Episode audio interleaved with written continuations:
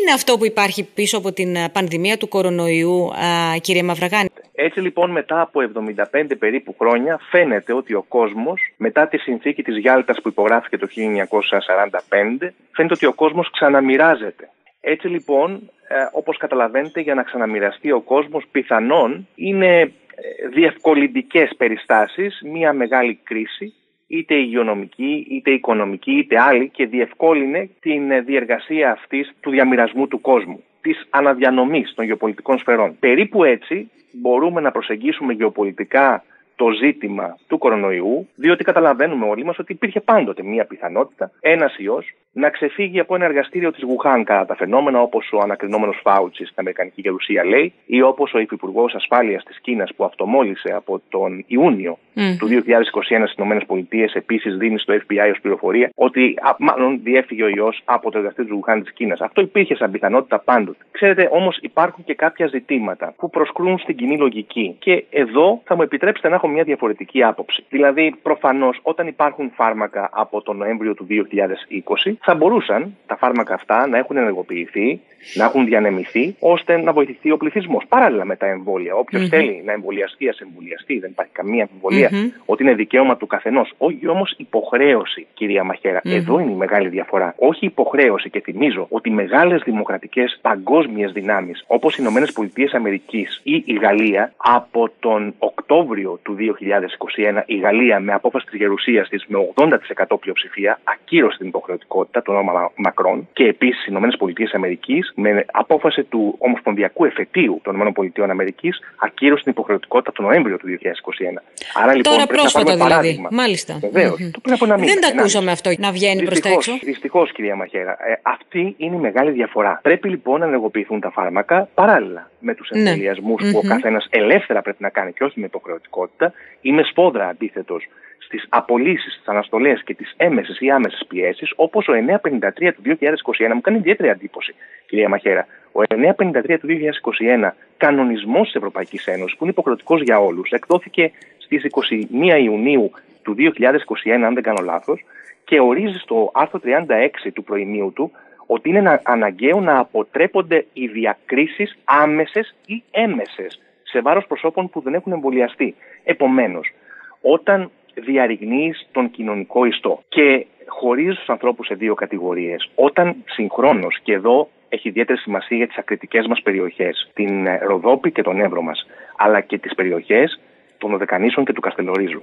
Όταν λοιπόν έχεις την εξανατολών χώρα της Τουρκίας, που είναι αναθεωρητική δύναμη και με χίλιους τρόπους προσπαθεί να διαπεράσει τα εθνικά σου συμφέροντα και να τα αμφισβητήσει. Και χρειάζεσαι ομοψυχία, εθνική και κοινωνική. Είναι δυνατόν να προάγεις τέτοιες πρακτικές όταν μεγάλες δημοκρατικές χώρες έχουν ακυρώσει την υποχρεωτικότητα; Εσύ να επιμένεις και να χωρίσεις τον πληθυσμό σου; Για ποιο λόγο γίνεται αυτό, Είναι μια τεράστια αυλεψία, αστοχία και αιμονή, θα έλεγα εγώ, της ε, παρούσας πολιτιακής κατάστασης. Το, το ίδιο συμβαίνει και στις άλλες χώρες. Γιατί υπάρχουν πολλές χώρες που έχουν ε, υποχρεωτικό τον εμβολιασμό. Καμία χώρα δεν έχει υποχρεωτικό τον εμβολιασμό. Η Αυστρία μόνο. Η Αυστρία. ανακοίνωσε ότι, θα, ότι θα τον κάνει υποχρεωτικό. Οι μόνοι που το έχουμε τολμήσει είμαστε εμείς, έχουμε μια μαύρη προτεραιότητα σε αυτό και νομίζω ότι είμαστε το παράδειγμα προς αποφυγή για όλη την Ευρώπη. Νομίζω ότι κάποιες χώρες παρασύρονται, όπως και η Ελλάδα, ολίγε χώρες ευτυχώς, και κάποιοι ίσως φαντάζουν περισσότερο dealers φαρμακευτικών εταιριών παρά ε, επιστήμονες ή άλλοι ταγοί, πολιτικοί κτλ. Θεωρώ ότι η επιστήμη είναι επιστήμη όλων των επιστημόνων, κυρία Μαχέρα. Δεν μπορούν να αποκλείονται απόψεις ούτε να αποκλείονται επιστημονικά ευρήματα, γιατί ε, μου κάνει πολύ μεγάλη εντύπωση και το επεσήμανα και σε μια συνέντευξή μου πριν από μια εβδομάδα στο Αντένα, όπου είχα την τιμή να συνευρίσκομαι με δύο καθηγητές πανεπιστημίου. Μου κάνει ιδιαίτερη εντύπωση ότι όταν ανακοινώνεται από το Παγκοσμίου Ιατρικής ε, Φήμης περιοδικό, το The Lancet, ναι. δύο μελέτες οριστικές, οριστικά δημοσιευμένες μάλιστα, ότι υπάρχουν προβλήματα τα οποία αναφαίνονται και στους εμβολιασμένους ανθρώπους, δηλαδή έχουν το ίδιο υλικό φορτίο και οι εμβολιασμένοι και μεταδίδουν με τον ίδιο τρόπο και ότι η φυσική ανοσία κρατάει τουλάχιστον 12 μήνες και είναι αυτή που προασπίζει για τουλάχιστον 90 με 100% τον άνθρωπο. Όταν λοιπόν βλέπεις παραδείγματα όπως η Σουηδία, γιατί δεν πρέπει να αυτονομούμαστε κυρία Μαχαίρα, πρέπει να παίρνουμε παραδείγματα από τις προηγούμενε χώρες. Σας είπα πριν το παράδειγμα της προηγμένης δημοκρατικά Γαλλίας και των ΗΠΑ. Σας λέω τώρα το παράδειγμα της προηγμένης υγειονομικά που έχει μηδενικούς, μηδενικούς θανάτους πλέον, το τονίζω. Τι έκανε η Σουηδία, δεν έκανε ούτε μία ημέρας καραντίνα. Δεν διέλυσε κοινωνικό και οικονομικό ιστό, δεν πρόσθεσε όπως προσθέσαμε εμείς 60 δισεκατομμύρια χρέος στην Ελλάδα μέσα σε 1,5 χρόνο και θα το θίξουμε αμέσως μετά αυτό και φυσικά πέτυχε μηδενικούς θανάτους γιατί πέτυχε τη φυσική ανοσία του πληθυσμού της. Αυτό που το The Lancet λέει ότι είναι το μέγιστο όπλο του οργανισμού, η φυσική ανοσία. Εμείς εδώ πέρα κάνουμε ό,τι μας κατέβει στο κεφάλι. Για το θέμα της διαχείρισης της uh, πανδημίας. Ναι, αλλά έχει οικονομικές οικονομικές Αυτό για το 60 δις, ναι. Κοιτάξτε, έβγαλε μία ανακοίνωση η Τράπεζα της Ελλάδος πριν από μία εβδομάδα. Στις 29 29-12 το έχω μπροστά μου. Και επιγράφεται κληρονομιά 50 δις χρέους αφήνει πίσω του ο COVID. Στην πραγματικότητα μιλάμε για 56 δις, περίπου 60 δις, από 344 δις το χρέος μας εκτοξεύτηκε στα 400 δις μέσα σε 1,5 έτος. Γιατί, διότι έκανες καραντίνες αχρίαστες όπως απέδειξε το μοντέλο της Σουηδίας και αναγκάστηκες να δανειστείς και να πας σε πολύ σκληρή εποπτεία πλέον, διότι έρχεται η Ευρωπαϊκή Ένωση και σου λέει ότι θα υπογράψει 331 προαπαιτούμενα, τα οποία τα υπογράψαμε τον Ιούνιο του 2021, ώστε να πάρεις κάποια χρήματα. Ναι. ναι να πάρεις κάποια χρήματα, τα οποία όμως δυστυχώς, κυρία Μαχέρα, δεν θα πάνε στον ελληνικό λαό θα πάνε μόνο στο 4% των επιχειρήσεων και το 96% θα κοιτάζει από το παράθυρο. Γιατί η απάντηση έρχεται από την Τράπεζα της Ελλάδος. Διότι η Τράπεζα της Ελλάδος ανακοίνωσε ότι μόνο 30.000 επιχειρήσεις από τις 800.000 επιχειρήσεις στην Ελλάδα πληρούν τα τραπεζικά κριτήρια. Πόσε πόσες επιχειρήσεις; 30.000 από τι 800.000. Από τις 800.000 το 4% μόνο πληρεί τα τραπεζικά κριτήρια. Άρα όλοι οι υπόλοιποι 96% θα κοιτάζουμε από το παράθυρο και το 4% θα έχει την υποτιθέμενη ανάπτυξη. Η γεωπολιτική προσέγγιση που κάνετε για το θέμα αυτό ε, θα ήθελα να ακούσω. Ποια επίπεδα η αγγίζει; Η γεωπολιτική προσέγγιση είναι αυτή που σας είπα στην αρχή, δηλαδή ότι επειδή ακριβώς πηγαίνουμε σε μια αναδιανομή παγκόσμια, γεωπολιτική αναδιανομή και επειδή παράλληλα σε αυτή την αναδιανομή όπως καταλαβαίνετε δεν υπάρχει ένας πόλος, ποτέ δεν υπήρχε ένας πόλος. Υπάρχουν δύο ή και περισσότεροι. Η βασική πόλη λοιπόν είναι η παλαιά οικονομία, δηλαδή η ενέργεια, τα βασικά αγαθά, και από την άλλη πλευρά η νέα οικονομία με την ψηφιακή εποχή, ε, με την απόλυτη παγκοσμιοποίηση κλπ. Εδώ λοιπόν συγκρούνται δύο κόσμοι. Δύο κόσμοι της οικονομίας, της κοινωνίας αλλά και των εθνών από τη μία πλευρά και τη παγκοσμιοποίηση από την άλλη. Η παλαιά οικονομία προφανώς έχει διαφορετικές απόψεις εν μέρη από τη νέα οικονομία και συγκρούονται και αναδιανέμουν ουσιαστικά τον κόσμο διαξυφιζόμενες μεταξύ. Βλέπετε ότι υπάρχουν εν τη γενέση τους κάποιες συγκρούσεις στο πεδίο της Ουκρανίας, όσο στο πεδίο της Αφρικής για το μεγάλο αναγεννησιακό φράγμα μεταξύ του Σουδάν και της, ε, ε, συγγνώμη, της Αιθιοπίας και του Σουδάν ε, και της Αιγύπτου από την άλλη πλευρά. Υπάρχει η διένεξη μεταξύ της Κίνας ε, και της Ταϊβάν. Εδώ λοιπόν εξηφαίνεται ουσιαστικά μία ε, επιτάχυνση έντασης στις περιοχές, ενεργειακή από την άλλη μεριά αύξηση των τιμών, για την οποία η Ελλάδα έχει μια πολύ άσχημη διαχείριση, διότι κλείσαμε τα ελληνικά μας εργοστάσια. Ο λιγνίτης για μας αποτελεί στρατηγικό απόθεμα, κυρία Μαχέρα. Mm-hmm. Δεν έπρεπε να κλείσουμε τα ελληνικά μας εργοστάσια εννέα χρόνια πριν την υποχρέωσή μας. Αυτό έχει σημασία που σας λέω. Η Ελλάδα είχε υποχρέωση μετά το 2029 και μετά το 2032 για κάποια εργοστάσια να κάνει το shutdown, το κλείσιμο των εργοστασίων. Το έκανε όμως από το 2021. Γιατί, ρωτούν όταν μάλιστα έβλεπες ότι οι τιμές του φυσικού αερίου ανεβαίνουν κατακόρυφα. Και σήμερα οι οικογένειες, οι επιχειρήσεις ασθμένουν και δεν μπορούν να τα απεξέλθουν. Οι λογαριασμοί δεν πληρώνονται. Και πώς να πληρωθούν άλλωστε, όταν είναι στο διπλάσιο και τριπλάσιο από τις παλαιότερες χρεώσεις. Και έρχεται η καταγγελία πριν από 1,5 μήνα, στις 20 Οκτωβρίου του 2021, από τον πρόεδρο της Ρυθμιστικής Αρχής Ενέργειας, τον, τον Έλληνα πρόεδρο,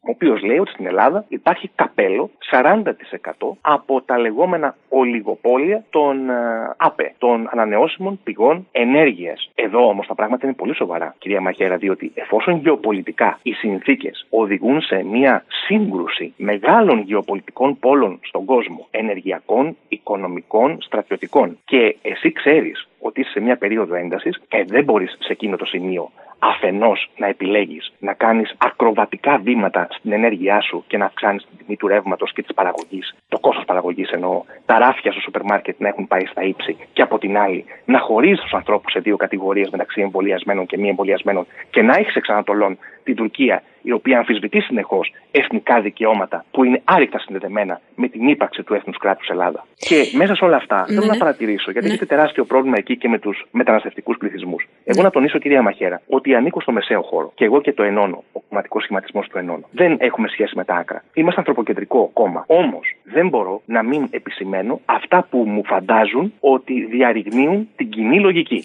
Την ξεπερνούν την κοινή λογική. Δηλαδή, δεν μπορώ να βλέπω λοιπόν ναι. ανακοίνωση του οργανισμού Γκάβι. Ο οργανισμός Γκάβι είναι ο εντολοδόχος του ΟΗΕ και του Διεθνούς Οργανισμού Μετανάστευσης που διαχειρίζεται τους μεταναστευτικούς πληθυσμούς σε όλο τον κόσμο σχεδόν. Ο οργανισμός Γκάβι λοιπόν έβγαλε μια ανακοίνωση και λέει πριν από μία εβδομάδα. Ότι αρνούνται οι φαρμακευτικές εταιρείες να χορηγήσουν τα εμβόλια στους μεταναστευτικούς πληθυσμούς διότι δεν έχει υπογραφεί απαλλαγή τους από οποιαδήποτε αστική και ποινική ευθύνη για αυτούς τους πληθυσμούς. Μάλιστα. Και Γι' αυτό δεν εμβολιάζονται λοιπόν εδώ οι... Μάλιστα. Μην νόμιμοι και το μάθαμε πριν από μία εβδομάδα αυτό. Το μάθαμε πριν από μία εβδομάδα αυτό από την ανακοίνωση του Παγκόσμιου Οργανισμού Γκάβι που είναι εντολοδόχος του ΟΗΕ και του Διεθνούς Οργανισμού Μετανάστευσης. Ρωτώ λοιπόν κυρία Μαχέρα τον απλό συλλογισμό.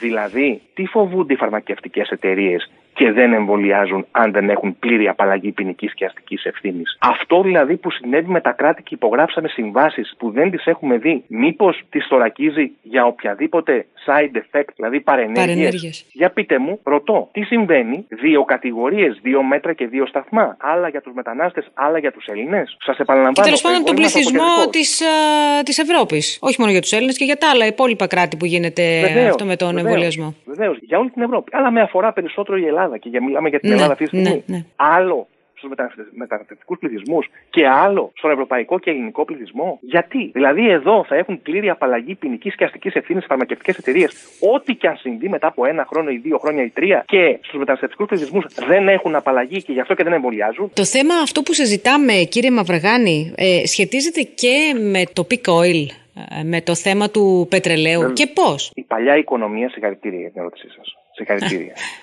Ε, η παλιά οικονομία που σας είπα πριν, που συγκρίνεται με τη νέα οικονομία, σας είπα ότι κατέχει τα μερίδια παραγωγής ενέργειας. Δηλαδή και πετρελαίου και φυσικού αερίου κλπ. Πέρα από τα υπόλοιπα που σας είπα, μεταφορές, και βασικά αγαθά. Προφανώς λοιπόν εδώ, επειδή υπέστησαν μια πολύ μεγάλη ζημία από το προηγούμενο χρονικό διάστημα, με κάποιο τρόπο έπρεπε να πάρουν πίσω τα χρήματα αυτά. Άρα λοιπόν θα έπρεπε να βρεθεί ένας τρόπος να αυξηθούν οι τιμές. Ή εν πάση περιπτώσει, για να το πω πιο λεπτά και κομψά, διευκολύνει την αύξηση των τιμών ε, κάποια σύγκρουση που μπορεί να υπάρχει σε επίπεδο διοικητικό ή διπλωματικό, όπως ας πούμε μεταξύ της Ουκρανίας και της Ρωσίας, ώστε να αυξηθούν κάποιες τιμές. Έτσι λοιπόν αυξάνονται οι τιμές και πιέζονται οι κοινωνίες και τα κράτη σε μια ασφυξία. Γιατί αυτή τη στιγμή, όταν σας είπα πριν ότι δεν πληρώνουν οι λογαριασμοί του ρεύματος από επιχειρήσεις και από οικογένειες κατά ένα μεγάλο ποσοστό, ουσιαστικά περιγράφω το πρόδρομο στάδιο για μια μεγάλη οικονομική και κοινωνική ασφυξία στην Ελλάδα. Μάλιστα. Άρα; Άρα θα πρέπει όλοι οι Έλληνες και οι Ελληνίδες και κυρίως οι πληθυσμοί που μου είναι ιδιαίτερα συμπαθείς των ακριτών μας να είναι έτοιμοι για μια όχι και τόσο κανονική κατάσταση σε αυτούς τους πρώτους μήνες, το πρώτο εξάμεινο του 2022. Εννοείται ότι θα δεχθούμε κύματα μεταναστευτικών ροών ε, ή ενοχλήσεις από την. Ε, θα είναι όλο μαζί. Όλα μαζί. Κα, κατά την άποψή μου και την εκτίμηση τη γεωπολιτική μου, θα είναι όλο μαζί. Κύριε Μαυραγάνη, δηλαδή. για ποιο λόγο αυτή η νέα τάξη, αυτή η σύγκρουση μεταξύ της παλιάς και της της νέας οικονομίας ε, θα έπρεπε να περάσει μέσα από την πανδημία. Για ποιο λόγο; Ε, διότι, κοιτάξτε, διευκόλυνε πάρα πολύ αυτή η κατάσταση. Ε, εγώ δεν λέω ότι ήταν όλο κατασκευασμένο, θα μπορούσε να είναι, αλλά διευκόλυνε, εν πάση περιπτώσει. Μάλιστα. είπα πριν, και καταγγέλλεται από κάποιους για το εργαστήριο της Γουχάν. Ναι, ναι. Ε, από την άλλη, όμως, μεριά, δεν μπορούμε να μην σημειώσουμε ότι διευκολύνει η ακινητοποίηση, η ακινητοποίηση του κόσμου, της οικονομίας, των κοινωνιών η αποστασιοποίηση και ο εκφοβισμός των ανθρώπων διευκολύνει το να αλλάξεις διοικητικό μοντέλο παγκόσμια. Δηλαδή; Και Ποιο να είναι το νέο μοντέλο; Ε, λίγο πιο αποστασιοποιημένες κοινωνικές σχέσεις, περισσότερο ψηφιοποίηση, να ζεις μέσα από ένα εικονικό κόσμο και όχι στον πραγματικό κόσμο. Και μέσα σε αυτό βεβαίως υπάρχει η σύγκρουση της παλιάς οικονομίας, που η παλιά οικονομία ήθελε πράγματι να έχει ανθρώπους κινητικούς, ήθελε ανθρώπους καταναλωτές, ήθελε ανθρώπους ε, εν πάση περιπτώσει, ζωντανούς. Ε, Γιατί ξέρετε, ναι. εμένα μου αρέσει πάρα πολύ η τεχνολογία και τη χρησιμοποιώ. Το κόμμα μου έχει στηθεί ψηφιακά. Τη χρησιμοποιώ. Αλλά η τεχνολογία, ξέρετε, έχει μια βασική αρχή που είναι βασική αρχή τέχνοηθική και βιοηθικής. Ότι η τεχνολογία πρέπει να υπηρετεί τον άνθρωπο και όχι ο άνθρωπος την τεχνολογία. Ένας άνθρωπο. Είναι η βασική αρχή. Ένας άνθρωπος ο οποίος είναι απομονωμένος και όχι τόσο πολύ κινητικός όπως ήταν στα χρόνια της παλιάς οικονομίας, τι επιτυγχάνει το σύστημα από αυτόν τον, τον άνθρωπο; Περισσότερο έλεγχο, μα ήδη δεν μας ελέγχουν, ήδη δεν ξέρουν. Και μόνοι μας με το Facebook, πραγματικά τώρα να το πω και αυτό, και μόνοι μας βοηθάμε στο το σύστημα. Με κάθε τρόπο. Έχει βρει τρόπο να μας εντοπίζει και να μας ελέγχει το σύστημα. Πόσο παραπάνω έλεγχο δηλαδή θέλουν ε, τέλος πάντων. Κυρία Μαχέρα, εγώ σοκαρίστηκα όταν διάβασα την άποψη του μεγαλύτερου τεχνολογικού Ινστιτούτου των ΗΠΑ του MIT, που mm. δημοσιεύτηκε μάλιστα στην κεντρική ιστοσελίδα, την κυβερνητική ιστοσελίδα για την νανοτεχνολογία, το NanoGov Initiative for Nanotechnology στις ΗΠΑ τον Ιανουάριο του 2020. Με λίγα λόγια έλεγε το εξής, ότι θα πρέπει τα νέου τύπου εμβόλια να συνδυάζονται με μηχανισμούς αποθήκευσης στοιχείων κάτω από το δέρμα. Αυτό μου προξενεί μέγιστη εντύπωση, κυρία Μαχέρα, να προτείνεται από το μεγαλύτερο τεχνολογικό Ινστιτούτο και να υιοθετείται και να, να αναρτάται ουσιαστικά αυτή η πρόταση μέσα στην κεντρική σελίδα των ΗΠΑ για την νανοτεχνολογία, γιατί ουσιαστικά μας δίνει το δικαίωμα να σκεφτούμε ότι κάποιοι ίσως θέλουν να υποδηθούν τους μικρούς θεούς επί της γης. Θεό έχουμε, δεν χρειαζόμαστε. Mm. Αυτοί που μας ακούνε αυτή την ώρα, κύριε Μαυραγάνη, και πολλοί λένε ε, και, και ακούσαμε διάφορα για συνωμοσίες, ε, για σενάρια τέλος πάντων αφανισμού του πληθυσμού της γης. Τι λέτε σε αυτούς τους ανθρώπους; Που καλή ώρα μπορεί να μας ακούνε τώρα και να λένε Μα τι λέει τώρα ο τύπος. Κοιτάξτε, εγώ για αυτό το λόγο είμαι πάρα πολύ προσεκτικός και αναφέρομαι πάντα στα στοιχεία που αντλώ. Τα οποία είναι επίσημα στοιχεία, έχουν αντιθεί στα πλέον έγκυρα διαδικτυακά όταν μιλάμε για, το, για την κεντρική ιστοσελίδα των ΗΠΑ για την νανοτεχνολογία και όταν μιλάμε για πρόταση του MIT, του μεγαλύτερου τεχνολογικού Ινστιτούτου, όταν μιλάμε από την άλλη μεριά για αποφάσεις της Γαλλικής Γερουσίας που σας αναφέρθηκα, την απόφαση του Ομοσπονδιακού Δικαστηρίου των ΗΠΑ, του εφετείου, μιλάω πάντα και την ε, ανακοίνωση βεβαίως του ΟΗΕ και του Γκάβι, ε, μιλάω πάντα με στοιχεία. Αυτά τα στοιχεία λοιπόν ο καθένας μπορεί να τους δώσει μια επέκταση. Εγώ αναφέρομαι στα στοιχεία, αναφέρομαι αμυγός στους τίτλους και από εκεί πέρα ο καθένας σας δώσει την επέκτασή του και την προέκτασή του. Δεν θα γίνω εγώ συνωμοσιολόγος, εγώ θα γίνω μόνο αναλυτής με λογικά επιχειρήματα της παρούσας κατάστασης. Αλλά δεν μπορώ και να κλείσω τα, τα μάτια μου, κυρία Μαχαίρα, στην αλήθεια. Και αυτό ίσως είναι και το μήνυμα γενικότερα για αυτή τη χρονιά. Α είναι αυτό το μήνυμα για τη νέα χρονιά που, που μπήκε.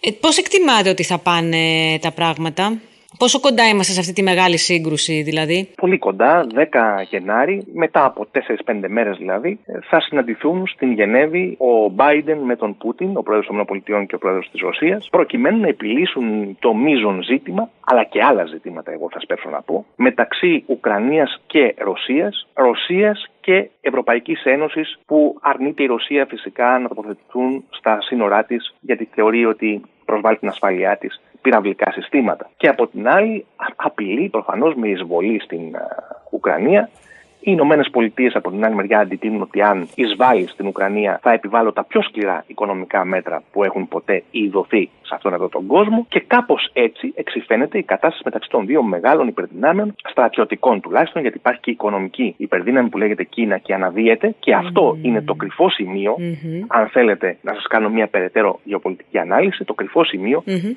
της έντασης και της κλιμάκωσης που γίνεται τώρα. Η Ρωσία αισθάνεται ένα άγχος αισθάνεται να άγχος ότι στο διπολικό γεωπολιτικό σύστημα του κόσμου ενδεχόμενα να χάσει τη δεύτερη θέση σύντομα από την Κίνα. Και γι' αυτό σπέβδει τώρα να κάνει κινήσεις.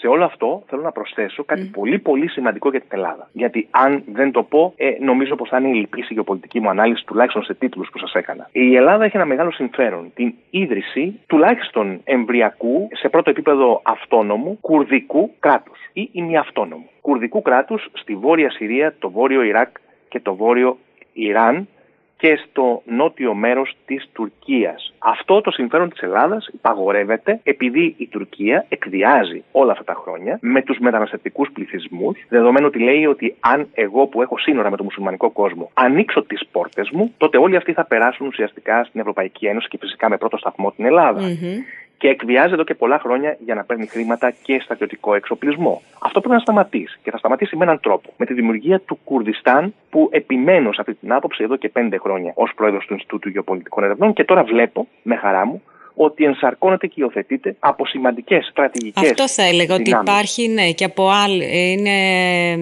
τέλος πάντων σαν αίτημα και από άλλες πλευρές. Έχει διατυπωθεί θέλω αυτό. Να επισημάνω, mm-hmm. Θέλω να επισημάνω επίσης ότι αυτό ενδεχόμενα περιλαμβάνει και την Συρία, αναγκαία γιατί το κράτος αυτό θα έχει χώρο και από τη Συρία, που η Συρία όμως ελέγχεται διπλωματικά κατά ένα μεγάλο μέρος από τη Ρωσία. Παράλληλα, πρέπει να μην διαφύγει της προσοχής μας το γεγονός ότι το Κουρδιστάν θα μπορούσε να δώσει μία λύση και στο μεταναστευτικό παρόν πρόβλημα, διότι δεν μπορώ να αγνοήσω την πρόταση που μου έγινε, διότι διατηρώ πολύ καλές σχέσεις με την κουρδική κοινότητα. Πριν από ένα χρόνο, εκεί περίπου στην ίδρυση του Ενώνο τον Οκτώβριο του 20, από τους εκπροσώπους του Δημοκρατικού Κουρδικού Συριακού Κόμματος, στην Ελλάδα ήταν ότι μπορούμε να δημιουργήσουμε ασφαλείς, σύμφωνα με τη χάρτα του ΟΗΕ και τις, τα δικαιώματα για τους πρόσφυγες του 1951, τη σύμβαση, ε, ασφαλείς θύλακες στη Βόρεια Συρία και το Βόρειο Ιράκ για να απορροφήσουμε ένα μέρος από το μεταστατικό πληθυσμό που αυτή τη στιγμή κατοικοεδρεύει στην Ελλάδα προσωρινά. Επομένως,